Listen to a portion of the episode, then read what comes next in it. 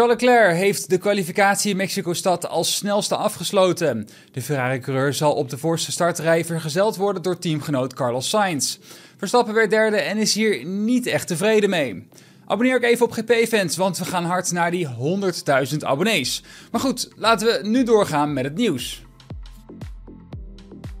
In Q1 werden de meeste coureurs direct op de softs gezet, waaronder de Red Bulls van Verstappen en Sergio Perez.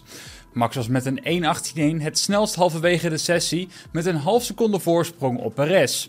In de laatste minuten kwamen al gauw flinke verbeteringen door. Zo zagen we onder andere Daniel Ricciardo, die een slipstream kreeg van teamgenoot Yuki Tsunoda, en Valtteri Bottas in de top 5. In de laatste minuten zorgde Fernando Alonso met een spin voor gele vlaggen in de eerste sector, waardoor een boel coureurs niet konden verbeteren. Esteban Ocon, Kevin Magnussen, Lance Stroll, een zeer teleurgestelde Norris en Logan Sargent kwamen niet uit Q1. Tussen Q1 en Q2 kwam het bericht door dat Verstappen, Russell en Alonso onderzocht zullen worden voor het ophouden van andere deelnemers bij de uitgang van de pitstraat. Hiervoor hebben ze geen straf gekregen. Verstappen liet nog wel weten dat hij behoorlijk verbaasd was dat hij werd onderzocht, omdat iedereen een gat probeerde te maken in de pitstraat. Hamilton, Sargent en Tsunoda zijn ook op het matje geroepen voor overtredingen onder gele vlaggen, die gezwaaid werden voor Alonso zijn spin in Q1. Hamilton komt er goed vanaf, want hij krijgt geen straf. Bij Logan Sargent knipperde het licht in bocht 2 eerst groen, toen geel en toen weer groen. Maar omdat hij Tsunoda heeft ingehaald in die mini-sector, krijgt de Williams-coureur wel een straf aan zijn broek. De Amerikaan heeft een grid penalty gekregen van 10 posities. Het zal weinig veranderen aangezien hij zich toch al als laatste had gekwalificeerd, nadat zijn ronde werd afgepakt vanwege track limits. Williams moet ook nog haar portemonnee tevoorschijn halen. De VIA heeft namelijk een boete van 20.000 euro uitgedeeld omdat het Britse team een krik had laten staan midden in de pitstraat. Tsunoda reed hier tegenaan. 10.000 euro van de boete is voorwaardelijk en zal pas betaald hoeven worden als ze in de komende 12 maanden dezelfde fout begaan. Joe Ganyu heeft ook nog een boete gekregen van 500 euro. Hij zat 4,1 km per uur boven de maximumsnelheid van 80 km per uur in de pitstraat. Halverwege de tweede sessie van de kwalificatie was het wederom Verstappen bovenaan met een 1.17.6.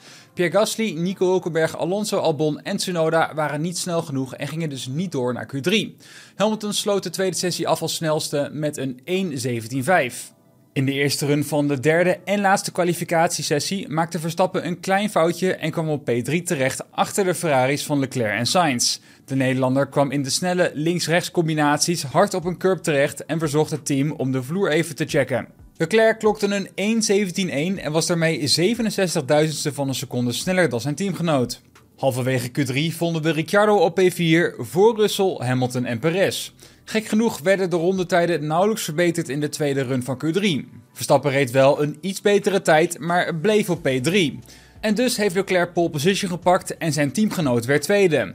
Ricciardo werd vierde voor Perez, Hamilton, Piastri, Russell, Bottas en Joe.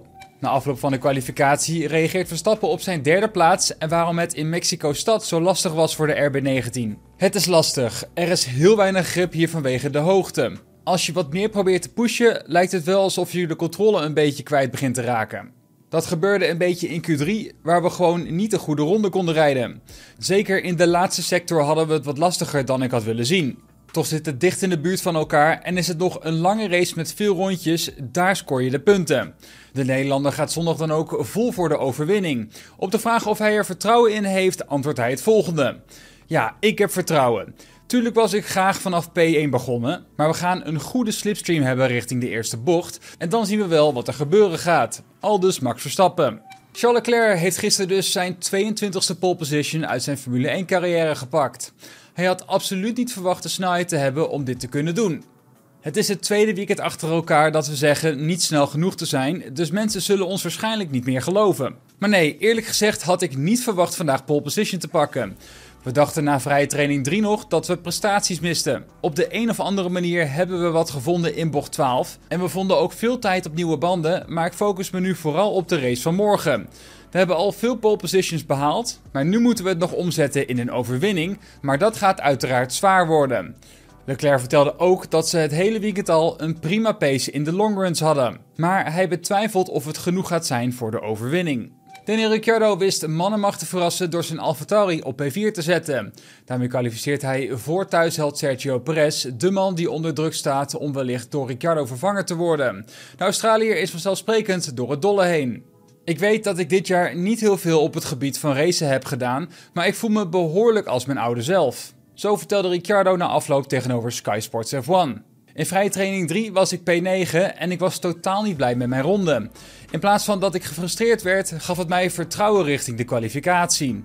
Ik wist dat ik kon verbeteren en we ruim in de top 10 zouden komen. P4 is wellicht wat meer dan we dachten, maar toen we de kwalificatie inkwamen ging het niet om het halen van Q3, maar het zien hoe ver we konden komen in Q3. Al dus Daniel Ricciardo. Ja, dit was hem alweer, de GP Fans Race Day. Om 9 uur vanavond zal de race van start gaan, dus dan gaan we zien wat er allemaal gaat gebeuren. Ik wil jullie in ieder geval bedanken voor het kijken. Abonneer even als je altijd op de hoogte wil blijven van alles om en rondom de Formule 1. En dan zie ik jullie de volgende keer weer. Doeg!